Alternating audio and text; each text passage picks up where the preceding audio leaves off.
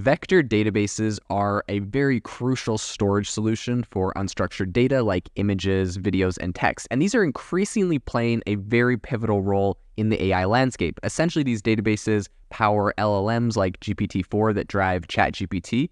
And chiefly due to their kind of, um, you know, really, they're really powerful in real time indexing and searching um, as data emerges or is updated.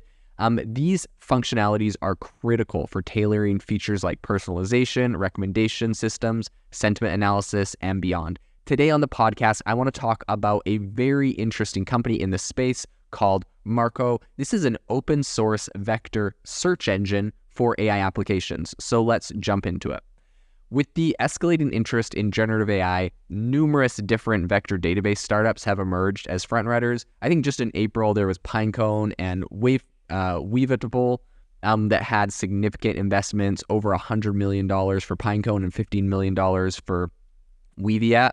Um, and concurrently, newer entrants like Chroma and Qdrant aren't far behind. I think uh, Chroma was 18 million and Qdrant was 7.5 million dollars in their initial financing rounds.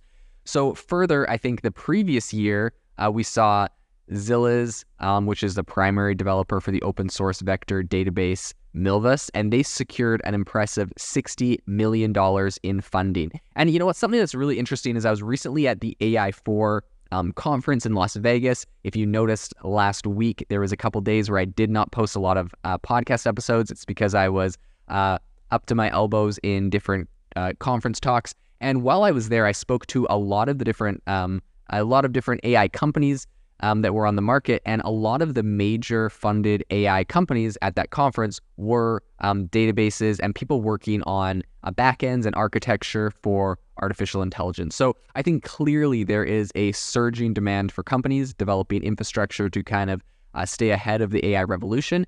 And a standout among them, I believe, is the Australian startup Marqo, which is um, creating a very comprehensive pathway to vector search. So Marqo was conceived in Melbourne um, by its co founders, Jesse Clark, who previously headed machine learning at Amazon's robotic division, and also Tom Hamer, who is an ex database software engineer for AWS. The primary challenge Marqo addresses is the intricate world of unstructured data, which it's which you know as some sources suggest compromises nearly 90% of all data generated. So the growing reliance on generative AI for varied tasks underscores the imperative need for advanced tools to really navigate this massive data sphere that we're seeing today. So, Marqo sets itself apart by offering a very comprehensive suite of vector search capabilities, and they do this straight off of the shelf, which not a lot of other people are doing. So, this encompasses vector generation, storage, and retrieval. And this integrate, or essentially, this is integrated, and they're doing this, you know, this approach to essentially allow users to um, use or get around third party vector generation platforms um, from industry players like OpenAI, Hugging Faces, um, and really consolidating everything into a singular API, which is, if you know, if you've asked a lot of these developers working on this, is absolutely game changing. So, Tom Hamer, the CEO of Marqo, um, he really emphasized the challenges developers face, stating um, that, quote, Vector search is difficult to implement. Vector databases are only one part of the puzzle, and developers find it challenging to bring all the required components together to build a vector based search experience with optimal relevance, latency, and reliability. Marqo provides an end to end system that brings all of these components together, solving a major pain point for developers. So I think, you know, moreover, Hamer kind of underlined the importance of the quality of search results. Um, and he said, quote, if developers want to continually improve relevance of search results, they have to manually train new AI models for vector generation.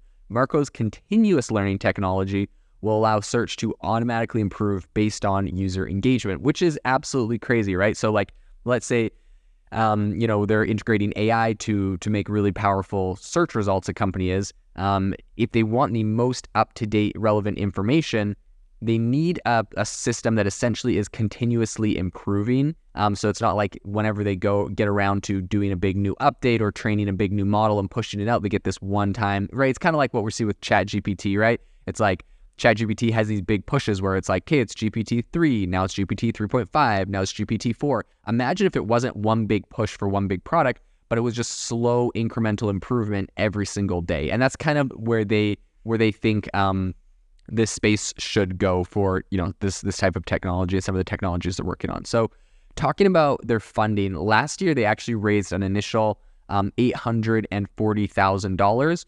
Um, and in a recent announcement, they just raised another $4.4 million in seed funding.